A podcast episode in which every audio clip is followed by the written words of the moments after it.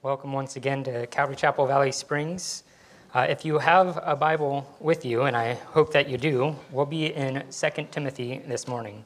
Uh, 2 Timothy chapter 3. If you uh, need a Bible, I think we'll have some ushers available here in a second to receive one.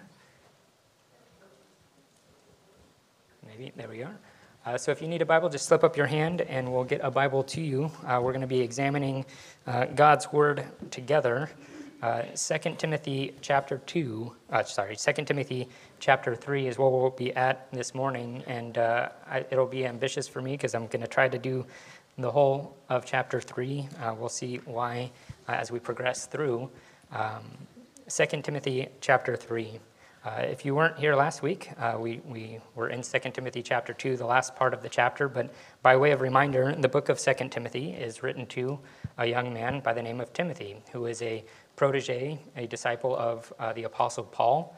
And Paul is writing this letter um, as a pastor to a pastor, and it's towards the end of Paul's life. Um, he would remind us in uh, 2 Timothy 4 that in verse 6 that I am already being poured out a drink offering, and the time of my departure is at hand.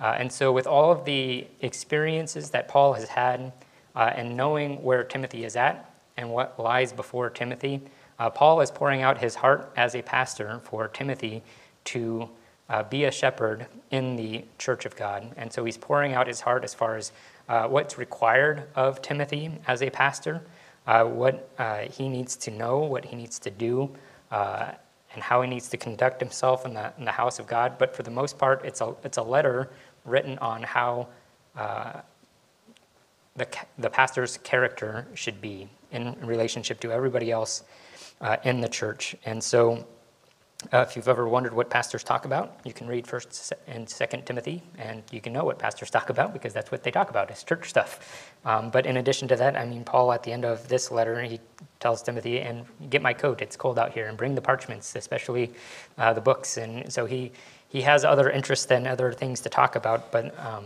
the focus here is on uh, the work of the Lord and the, the work the Lord is doing.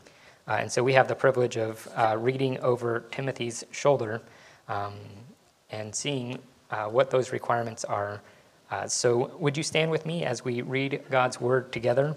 Uh, 2 Timothy chapter 3. We'll pick it up in verse 1 and we'll go through the end of the chapter, verse 17.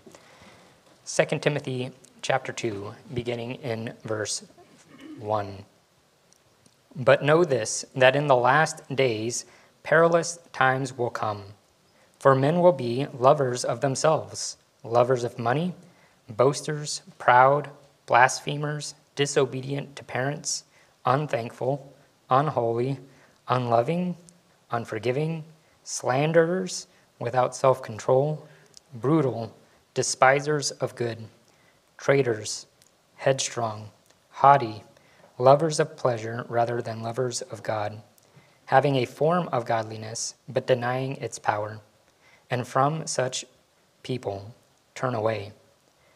For of this sort are those who creep into households and make captives of gullible women loaded down with sins, led away by various lusts, always learning and never able to come to the knowledge of the truth. Now, as Jannes and Jambres resisted Moses, so do these also resist the truth. Men of corrupt minds, disapproved concerning the faith, but they will progress no further, for their folly will be manifest to all, as theirs also was. But you have carefully followed my doctrine, manner of life, purpose, faith, long suffering, love, perseverance, persecutions, afflictions which happened to me at Antioch, at Iconium, at Lystra, what persecutions I endured, and out of them all the Lord delivered me. Yes, and all who desire to live godly in Christ Jesus will suffer persecution. But evil men and impostors will grow worse and worse, deceiving and being deceived. But you must continue in the things which you have learned and been assured of, knowing from whom you have learned them, and that from childhood you have known the Holy Scriptures, which are able to make you wise for salvation through faith which is in Christ Jesus. All Scripture is given by inspiration of God and is profitable for doctrine, for reproof, for correction, for instruction in righteousness, that the man of God may be complete, thoroughly equipped for every good work. Lord, we thank you for your word. Uh, Lord, we pray that uh, your word would be what is it, it is intended to be, Lord, that it would be a light unto our uh, feet and a lamp unto our path, Lord, that we would know where we stand in light of your word and we would know where to go and what to do in light of your word. God, we ask that you would speak to uh, each one who is here this morning. Lord, you know what's uh, on our minds and in our hearts. And so, Father, we ask that you would uh, speak to us in the way that only you can through the teaching of your word this morning. We ask this in Jesus' name. Amen. You may be seated.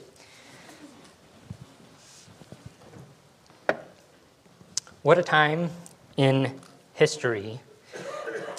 A worldwide pandemic, government mandates for the good of all, and those who are not submitting to these mandates are seen as the perpetuators of the problem. And I'm not talking about now, I'm talking about the year 250, when there was a pandemic then, and the solution was seen as worshiping the old Roman gods, and you would get yourself a little certificate piece of paper that would show that you've done this thing. And you could see how that might be hard for some Christians to submit to that. Uh, and they were viewed because immediately after this mandate was given, uh, there was a pandemic that broke out that was flu based, animal in origin. Sound familiar? uh, the times that we live in are perilous times, but they're not unique if you read through uh, the annals of church history. Uh, these things have come and gone, and they continue to come and go. Uh, and Paul is writing to Timothy for Timothy to know uh, what he, he's writing that Timothy would know what he should know about the last days. Uh, and that's our, our first point that we're looking at. But uh, the whole message title, if you're taking notes, is Our Days in the Last Days, or Our Time in the Last Times. Paul was writing at the end of his time about the last times. And whether or not we are in the last times for the whole earth, uh, we don't know when our last day may be. Uh, when our last day will be, it could be today. For all we know, uh, the Lord may take us home in a variety of ways. Uh, he's capable of doing that. But He wants us to know how we ought to spend our days uh, in the days that are considered the last days. The very first command that uh, we get right out of the gate, there are three commands throughout chapter 3 he's going to give us, but the first one that he gives to Timothy uh, is right there in verse 1. He says, But know this. Uh, he wants Timothy to have an understanding of what he's about to say in light of everything that he had been saying. Uh, so the, the very first word there, but, is in contrast to what he had been talking about. Um, if you were here last week, you would uh, recall that he was talking about those who are really interested in arguing for the sake of arguing and, and Paul said, don't engage in those kinds of arguments, but engage the people to win the people. Um, but he's going to say, those people are always going to be around, but know this about uh, the last days. The last days, first of all, he says, will come. The last days will come. Uh, Peter warns us that uh, in, in 2 Peter chapter 3, verses uh, 2 through 3, he says that Scoffers will come in the last days, saying, Where is the promise of his coming? Everything has continued as it was ever since the beginning of the world. And what Peter says about them is that they are willfully ignorant about the time that things didn't just continue as normal, uh, about uh, Noah and the flood, about a time in history when God did judge the whole world. Uh, and when Peter is writing about that, he says that they are willfully ignorant. I like one uh, person's interpretation of that passage, it means stupid on purpose. and that's, that's what it's saying about their view of history and about what God is doing and what God will or won't do in the future. And the very first thing I want to highlight for us is that there will be, there will be days that are the last days. When, when are those days going to be? Well, uh, many say that it is today, and that is not new uh, information. Uh, in Acts chapter 2, at the day of Pentecost, when the Spirit was poured out, uh, and everybody was confused at what was going on, Peter explained it. Uh, he said, This is that which was spoken of the prophet Joel. And then he quotes the prophet Joel, and this is what the prophet Joel had to say It shall come to pass in the last days, says God, that I will pour out my spirit on all flesh. So, according to Peter, the last days began in Acts chapter 2. uh, later, the author of Hebrews writes in Hebrews chapter 1, verse 2 um, God has in these last days spoken to us by his Son. John, in writing in 1 John uh, chapter 2, verse 18, he says, Little children, it is the last hour. So we're, we're here now, and the, the idea is, is in the last days that when Jesus can come, uh, we're, we're running on a parallel street to that. Imagine if you're going down a road and there's another road right next to you and you're just running parallel to it. How long will it take you to get to that road? Well, it depends. Uh, when are you going to make that turn to get to that, make that connection? We've been running parallel to the coming of Jesus since Acts chapter 2.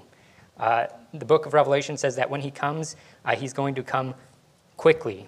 That is, it's right around the corner. When it comes, it will be here suddenly. And so the hour and the days and the time are now. In, in that one sense, from what uh, the scripture uh, tells us is that the last days are the days that we are living in, but they've been the last days since the Spirit has been given.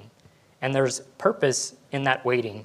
Uh, again, back in 2 Peter chapter 3, uh, the reason why the Lord has been patient thus far, the reason why this day has been a long last days, is because uh, the, it's not because the Lord is slack concerning his promises, uh, but it's because he's patient and he's waiting for people to repent. And as much as we would like to see the Lord come back and execute judgment right now, we are also at the same time thankful that he didn't do that right before we repented. right? We are thankful that he was patient enough to wait for us.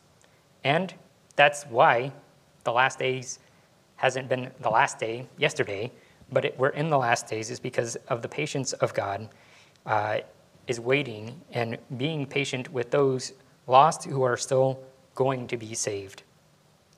But he describes these last days as perilous. Uh, the word can also uh, be translated hard to bear, troublesome, dangerous, harsh, fierce, savage. The only other time this word is used in the New Testament is used to describe two demon possessed guys that made it so hard to be around that nobody would go wherever they were at, everybody would just go around them. they were too perilous. It's the only other time this word is used. And uh, the last days will be marked by perilous times. But they will be perilous times um, because uh, it will be marked by ungodly men. The last days will be perilous times because they will be marked by ungodly men. Here, Paul doesn't highlight uh, the climactic changes or the government changes that Jesus highlighted in uh, Matthew chapter 24, saying that there will be uh, you know, earthquakes and you know, different geological events and you know, wars and rumor of wars. Those kinds of things are certainly part of it. But what Paul is pointing out here is that those, the peril of those times won't be because of uh, governments per se. The peril of those times won't be because of uh, the geological events that are happening uh, of those days, but the peril, the source of the peril, will be ungodly men. Notice what it says in verse 2 For men will be. It'll, and then he gives this long list of 19 characteristics of the way that ungodly men will be. But again, the, the source of the peril is because of the way that men will be, not necessarily because of uh, governing uh, systems, although that's certainly a part of it, not necessarily because of the geological events that are happening, although that's certainly part of it. Paul points out here, uh, if we read through the list again, uh, imagine there being a room that's empty, and every time I read one of these characteristics, a person shows up, and it's they, they're there representing that characteristic. And as the room fills up, would that be a room you would want to enter? Let's listen to uh, that list again. This list of 19 uh, characteristics of the ungodly lovers of self, lovers of money, boasters, proud, blasphemers, disobedient to parents, unthankful, unholy, unloving, unforgiving, slanderers, without self control, brutal, despisers of good, traitors, headstrong, haughty, lovers of pleasure rather than lovers of God, having a form of godliness but denying its power. One commentator, in looking at this passage, his commentary on this section is like nine pages long, and I looked at that and I was like, if I'm going to try to describe each one of these in detail, that's going to be that's going to be too much for what we're trying to accomplish this morning. Uh, but I, I, like the way he phrases it. He, sa- he says, Here is one of the most terrible pictures in the New Testament of what a godless world would look like. And then he says, Let us look at them one by one. I was like, How depressing. Let's not do that. um, rather, I would have us to, um, instead of uh, observing each tree in particular, observe the forest that he describes. Get the whole picture of what he's describing here. And uh, I want to note the bookends of his descriptions here. Notice how it starts off that, the, that will be marked by the perilous times. The very first thing that he says is that men will be lovers of self.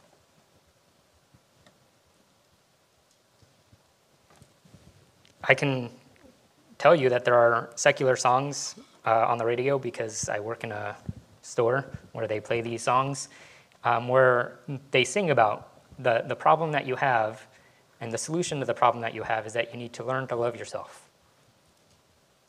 That's, that's the songs that they're singing.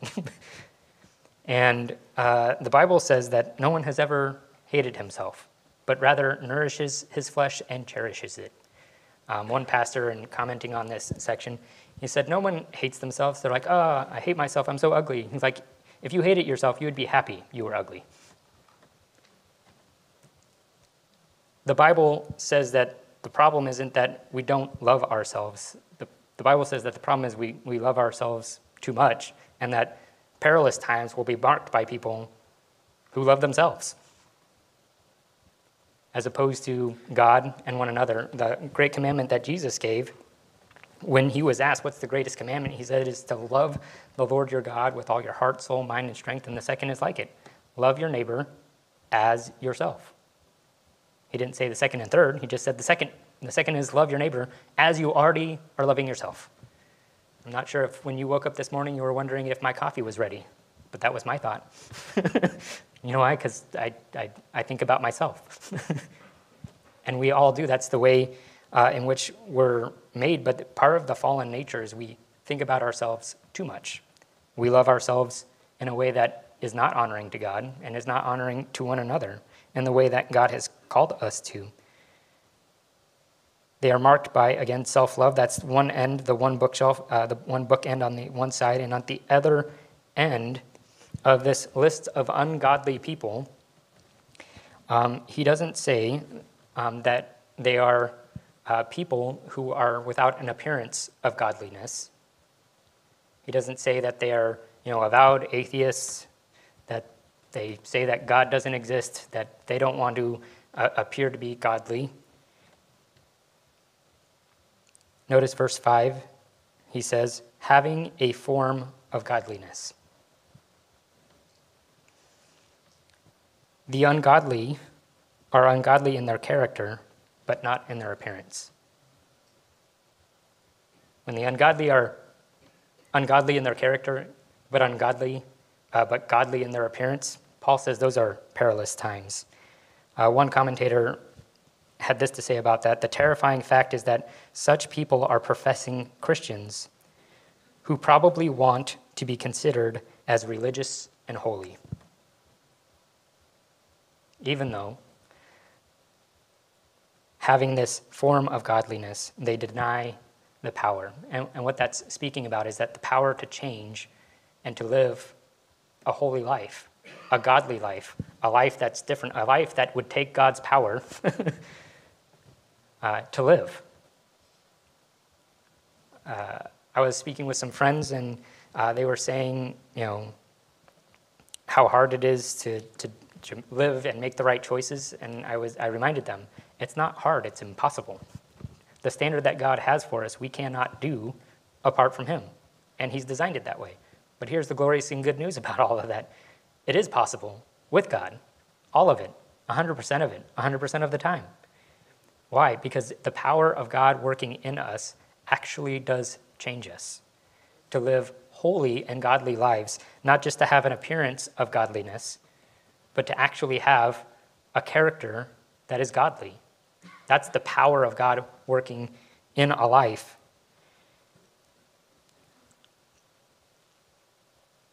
Peter and uh, Jude, again, speaking uh, about these kinds of people in the last days. Uh, in 2 Peter chapter 3, verse 3, knowing this first, that scoffers will come in the last days who walk according to their own lusts. What's the guiding principle of their heart? It's what they want.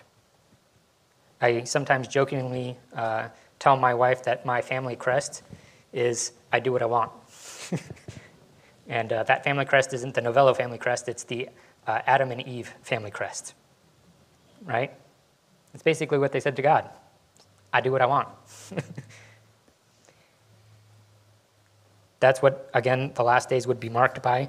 But Jude uh, also tells us in uh, Jude 18 how uh, they told you that uh, the, Jesus and the apostles told us that there would be mockers in the last time who would walk according to their own ungodly lusts. So it's just people doing what they want, however they want but they're doing it uh, with the moniker of godliness. They're doing it wanting to be accepted as quote unquote religious and holy. And Paul's instruction for Timothy, the second command that he gives, our second main point, uh, is in addition to knowing that the end times are going to come and that they will be marked by peril and they will be perilous because of ungodly men. Uh, he, he tells Timothy, he gives him the command to turn away from them. Notice uh, there at the end of verse 5 and from such people turn away. Uh, the command uh, is an expression that means to repel them from you. Uh, when Paul gives that command, it's a present command, which is interesting because he's, again, talking about end times days, uh, but then he gives them a present tense command, which means these people are already there. From these people, Timothy, turn away right now. He's not speaking of some future end time. In the end times, they're going to be more prevalent. There's going to be more of them. They'll be the dominant. Um, but that future peril is already present. But I want to clarify what Paul is saying here. He, he's not saying to do this with all of the ungodly. He's saying to do this in particular with the ungodly who have a form of godliness. That is, if you were to look to find this group of people in the way that Paul would have us to look for these kinds of people, that list of 19 attributes of ungodly people, he wouldn't have us rush to the windows, pull open the blinds, and like cup our hands and say, where are those ungodly people out there? He would have us close the blinds and look around. The ungodly that he's speaking of aren't out there, Paul is warning. He's saying they're in here. And this is something that he explains, I think, in, in greater detail in 1 Corinthians chapter 5. 1 Corinthians chapter 5, verses 9 through 11, Paul uh, writes, uh, I wrote to you in my epistle not to keep company with sexually immoral people. And yet I certainly did not mean the sexually immoral people of this world, or with the covetous, or extortioners, or idolaters, since then you would need to go out of the world. if you were going to turn away from the ungodly and you thought that meant the people out there, you would have to um, get, buy a ticket to space. Maybe visit Mars. Uh, he, he's not saying to turn away from the ungodly who are unap- unapologetically ungodly. Like, yeah, I do bad things and I don't care. He's not talking about those people. He's not talking about the ungodly in appearance. He's talking about those who claim to be brothers and sisters in Christ. He goes on and say, says in verse 11 of 1 Corinthians chapter 5, But now I have written to you not to keep company with anyone named a brother who is sexually immoral, or covetous, or an idolater, or revelers, or a drunkard, or an extortioner, not even to eat with such a person. Do you see it's a similar list that he's listing there? And he's writing to Corinth, which, if you don't know anything about that ancient city, it's like Las Vegas, um, Reno, and you know all the sin cities combined into one place. That that was the church. That was that's where the church was planted. It was uh, instead of First and Second Corinthians, you can you can change it in your Bible to First and Second Californians if you want. They had a lot of the same issues. They were ungodly people in an ungodly place where ungodliness was common and rampant and the expected standard of everyone just to live that way.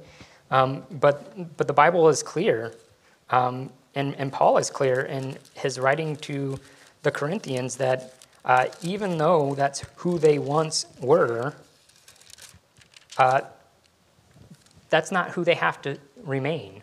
And those who live in that lifestyle yet claim uh, allegiance or want that moniker of godliness, Paul, Paul has this to say about them uh, later in 1 Corinthians chapter 6.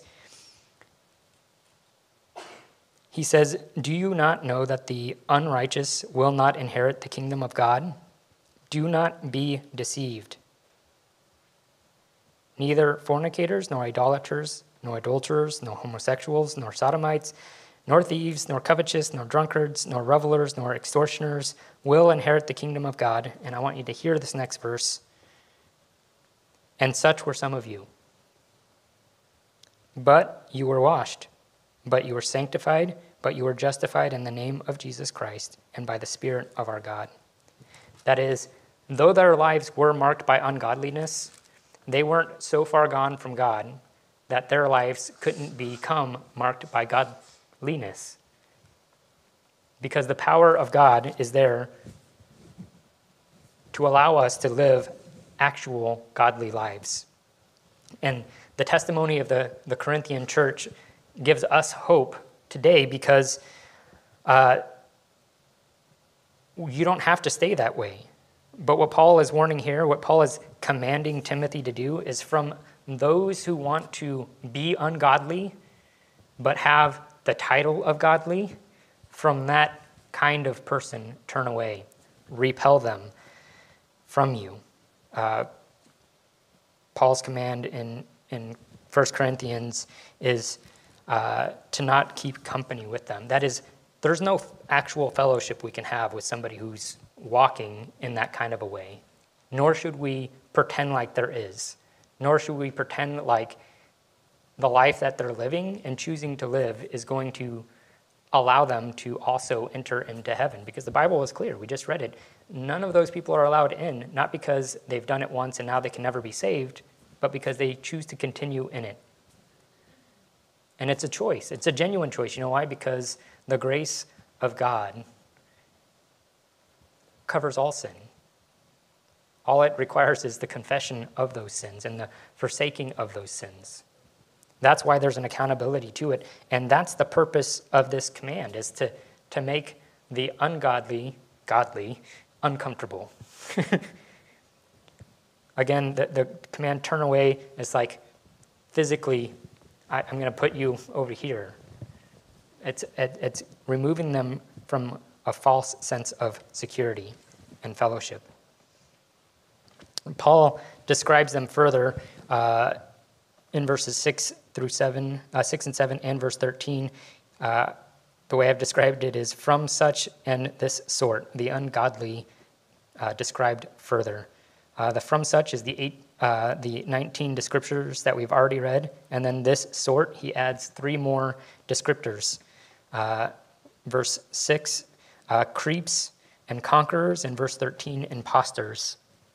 Notice in verse 6, for of this sort are those who creep into household. Um, so the biblical term for them are creeps. Are there creeps in church? Yes, that's what the Bible says. Jude, uh, the book of Jude, verse 4, it says, For certain men have crept in unnoticed. That means they're successful creeps. and where are they creeping? Not out there. They've come here to creep. They're creepers. How are you going to recognize the creepers? It's not by the name tag that says godly, it's by the character and the conduct that will reveal who they really are. Paul, in uh, visiting the church of Ephesus, where Timothy is currently a pastor at, um, on his way uh, to Jerusalem, stopped by and met with all of the elders, uh, the other pastors who were there, uh, and he was encouraging them and exhorting them and warning them. And in part of that encouragement and ex- exhortation in Acts chapter 20, verse 29 and 30, Acts chapter 20, verses 29 and 30, he says, For I know this, that after my departure, savage wolves will come. They will come in uh, among you, not sparing the flock. Also, from among yourselves, men will rise up, speaking perverse things, to draw away the disciples after themselves.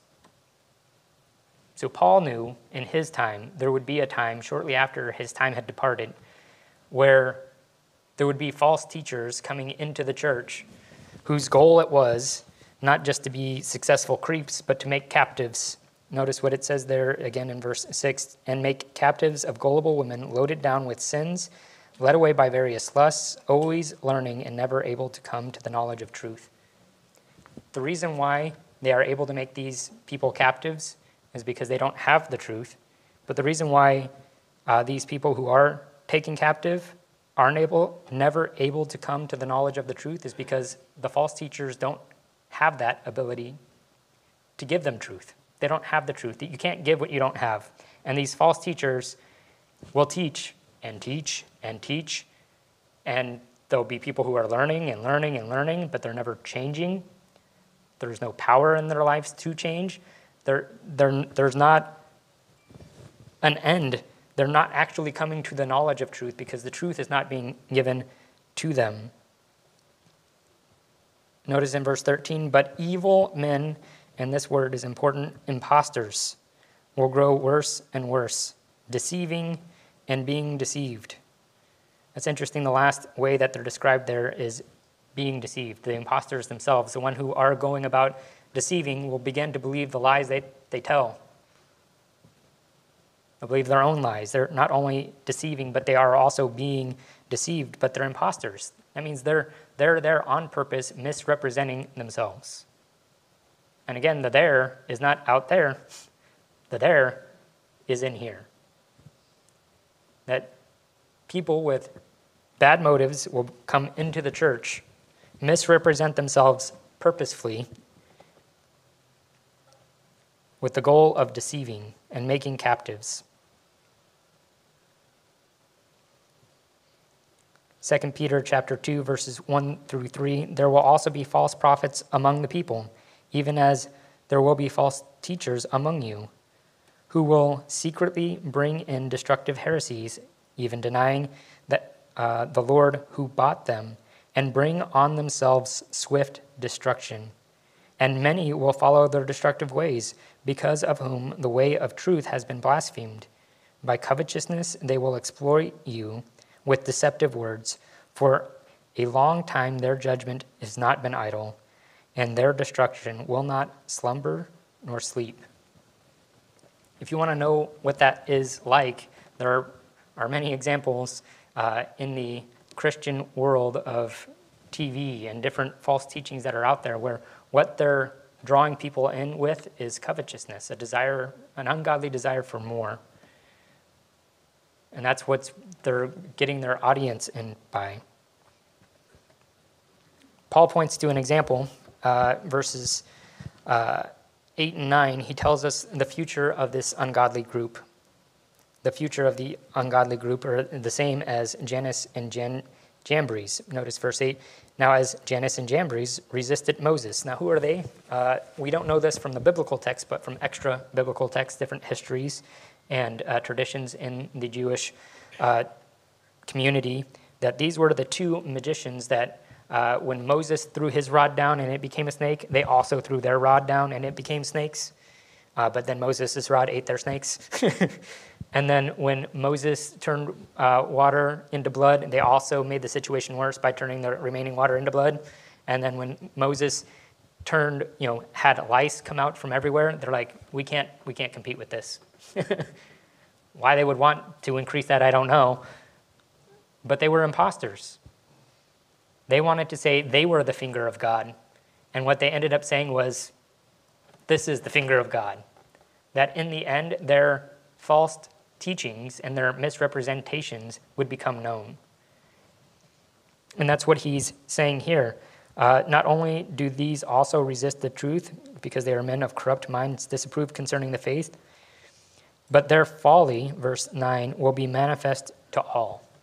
Uh, when they failed, they failed on stage and in a big way. And whether that's at the end of their life or during their lifetime, people who pretend to have the power of God, who don't actually have the power of God, will only be able to imitate for so long and for so far. But the actual power of God is what changes people and what actually brings about better things. So, Paul's first commandment is that he wants us to know that the end times are coming. Paul's uh, second commandment is to turn away from the ungodly who want the moniker of godly, not who are out there, but for who are inside, and that that will be what's marking the perilous times is that the church itself would be known by not just a name, but an ungodly character. And so, what is what are we to do in our days? in these last days? Well, Paul tells Timothy the, the final command that he gives is uh, there in verse 14, and we'll, we'll cover what's there before, but I want you to notice first the, the command that Paul gives Timothy. But you must continue in the things which you have learned and been assured of. You must continue. This is the third command, the three commands in our text today know, turn away, and continue. So we're not just turning away and turning away from fellowship of those who would claim to be godly but whose characters are ungodly, who have a form of godliness but deny the power thereof.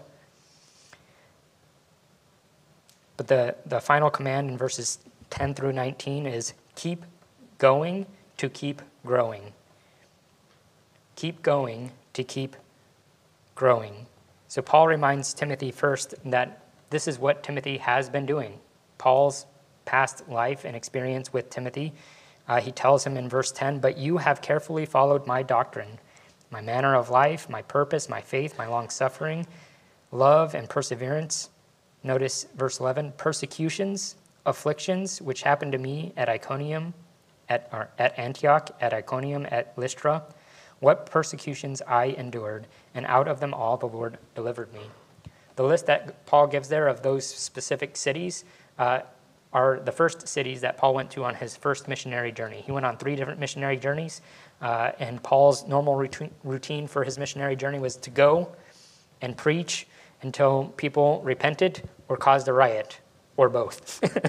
like he wasn't done until people were either repenting in tears or throwing rocks at him or throwing him in prison.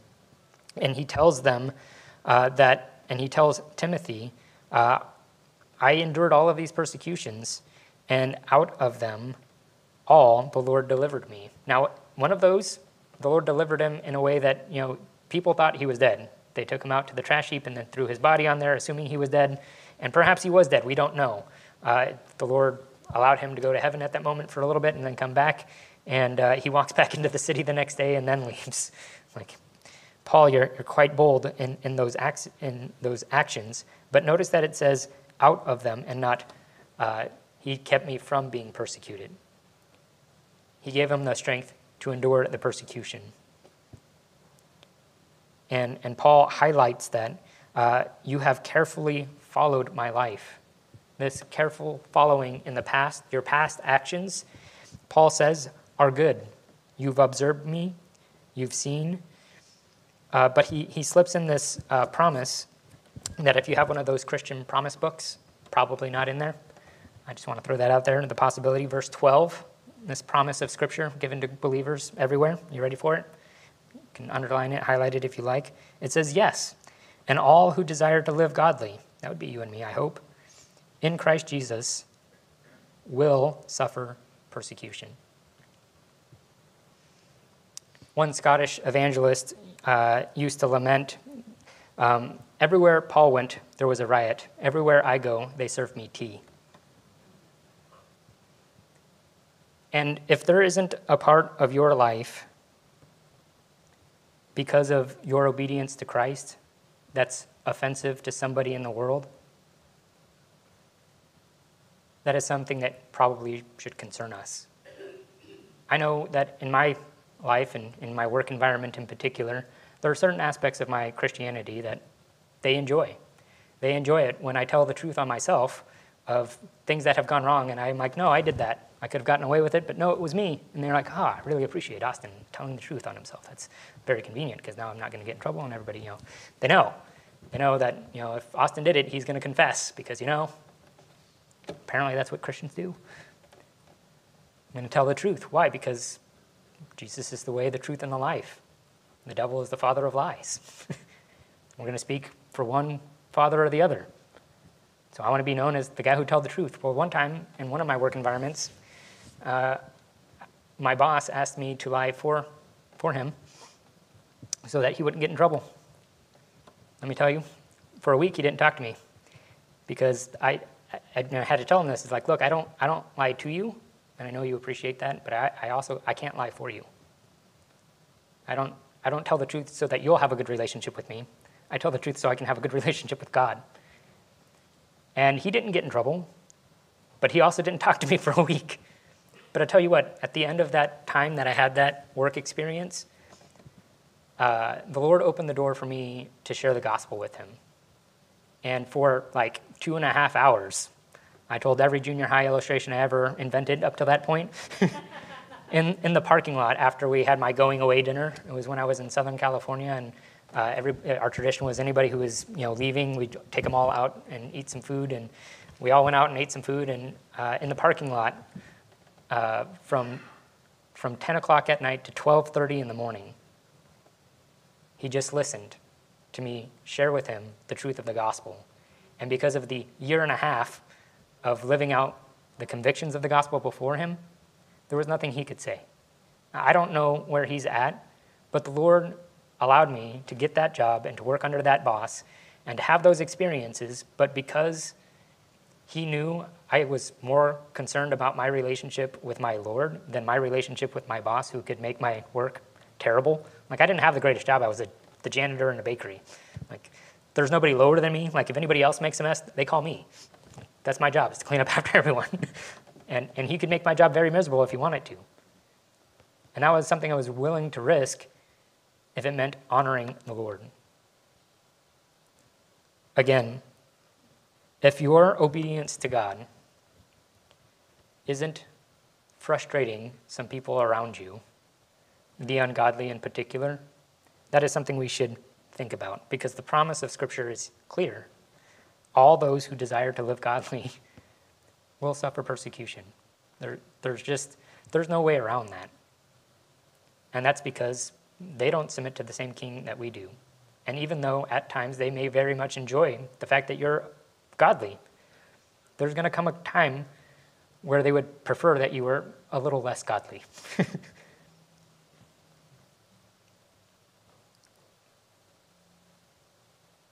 Notice in verse 13 and 14 uh, evil men and impostors will grow worse and worse, deceiving and being deceived. They're going to continue to do what they do, and they're going to grow in their ability to do that. And that is contrasted. Verse 14, but the but there is the contrast of the growth of those who are getting more ungodly, the deceiving and being deceived. Uh, there should be a equal but opposite growth in our life. An equal but opposite growth in the life of Timothy is what Paul is saying. But you must continue. If you keep going, Paul says, you will keep growing. And the need is to keep going. the, the past obedience is not going to carry you on into the future. There needs to be fresh obedience. But you must continue in the things which you have learned. What, what Timothy had learned was the message of the gospel. He goes on to say, knowing from whom you have learned them. I'm sure that Paul considered himself a part of the whom. But in addition to that whom were Timothy's mother and grandmother, who Paul highlights earlier in his letters to Timothy, that from childhood he had known the scriptures because they had raised him up in the scriptures. Like, think about the life of the godly who have discipled you and poured into you, seeing their end and considering your own and living in like manner. Uh, but the thing in which he highlights and gives much more space to, uh, uh, beyond the whom, is the what he's supposed to continue in. Uh, verse 15 through 17 continue in the Holy Scriptures. Again, verses 15 through 17 continue in the Holy Scriptures, and that from childhood you have known the Holy Scriptures a side note, this is why we teach the children in our children's ministry the scriptures. Our goal is to help them grow spiritually, to know the scriptures from childhood uh, is a, a gift that we desire each one of the children here in this fellowship to have. Notice what Paul says about these scriptures. They are able to make you wise for salvation. The Holy Scriptures are able to make you wise for salvation. The Holy Scriptures show that salvation is through faith in Christ Jesus. The Holy Scriptures are given by the inspiration of God. That word there is, it could also mean God breathed, or He's actually the one speaking them out. And God did that purposefully, not just so that we would know what's on God's mind and in, in His heart, but He did it for believers to be equipped. And this is how the Word of God equips us. Notice what the Word of God is good for. The Holy Scriptures are good for. Notice there in verse 16 uh, it says it's profitable for, for doctrine, for reproof, for correction, for instruction in righteousness, that the man of God may be complete, thoroughly equipped for every good work. What he's saying here, uh, I like what uh, Warren Wiersbe, his commentary on this section is very helpful because a lot of those words are churchy words that I never hear outside of church. That's what I mean by churchy words. Doctrine and reproof and correction, instruction and righteousness. I've never heard any of those words and or phrases outside of a church. So Warren Wiersbe gives us a level of understanding that I can work with. So I'm going to give that to you because maybe you're also where I'm at. So doctrine is what is right, reproof is what is not right, correction is how to get right, and instruction in righteousness is how to stay right. This is what the Word of God does. Uh, Psalm 119, verse 105 Your word is a lamp unto my feet and a light unto my path. It, it shows me accurately where I'm at, and it shows me accurately where I need to go. Because sometimes where I'm at is right, sometimes where I'm at is wrong, it's not right. And I need the Word of God to show me how to get right. And when I am right, I also need to know how to stay right. this is the work of the Word of God in the life of somebody who submits to the Word of God. And this is the tool that God has given to us, the church, to use with one another. Uh, he says that the man of God, notice, may be complete. And then he describes what complete means thoroughly equipped. Like, all right, we get it, Paul. Complete and thoroughly equipped. Notice what for. For every good work. We were created for good works, according to Ephesians 2.10. We are prepared and uh, by sanctification for good works. We read that last week in 2 Timothy chapter 2, verse 21. Acts chapter 1, verse 8 tells us that the Spirit empowers us to do the work that God has called us to do. And all these things, when they're working together, when we're doing what God has created us to do, and the power that God has given us to do it, with the word that God has given to us, uh, Jesus describes this in his Sermon on the Mount in Matthew chapter 5, verse 16. He says, Let your light so shine before men that when they see your good works, they will glorify your Father in heaven. that one confused me for a long time. I was like, how are they seeing my good works and glorifying God in heaven? Let me explain. When they see you doing these good works, the good works that God created you for, the good works the Holy Spirit is empowering you to do, the good works that the Word of God thoroughly equips you to do, the good works that are only possible if sanctification, that confession and forsaking of sin is a part of your life, they see the Father who created you, they see the Son who equips you, and they see the Spirit who empowers you doing these good works. So, what do they see? They see God at work. That's why when they see your good works, they glorify the Father and not you. When I tell the truth about my boss, they're like, I don't know if there's a God in heaven, but this guy, this guy thinks there is. right? They glorify God in heaven. Why? It's not because I'm doing anything special or miraculous, but because God has done something special and is doing something miraculous in my life and through my life.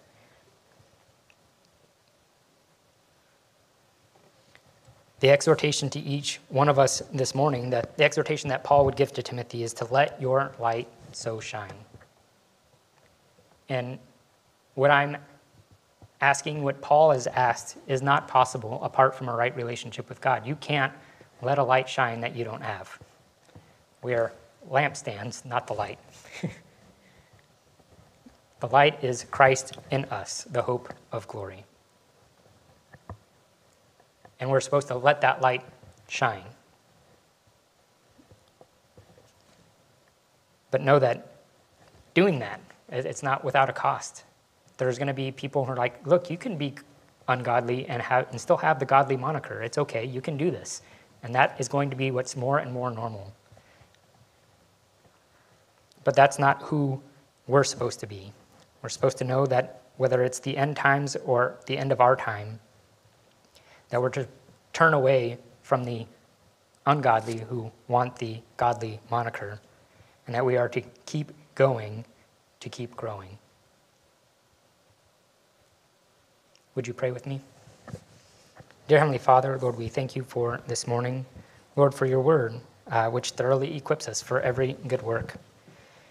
I ask that uh, for those who are here within the sound of my voice, whether tuning in online or here in this room, Lord, that uh, there would be more than just a facade of godliness, but there would be actual godliness in our character. And it's not because it's something we have the power to do apart from you, but it's because of the power that you offer to each one of us. The power of a changed life, the power of living lives that are obedient to you. Lord, for those of us who have walked in the truth, Lord, I pray for a pouring out of your Spirit upon us, Lord, to continue in the things. Lord, that we would uh, allow the word to have its work in our hearts, and that we would use the word to work in the hearts of those around us. Lord, knowing that your word is, is what equips us. It's your spirit that empowers us, Lord, that we are your creations that you've created for good works. Lord, help us to let our light so shine before men that when they see our good works, that you would be glorified in heaven. We ask this in your name. In Jesus' name we pray.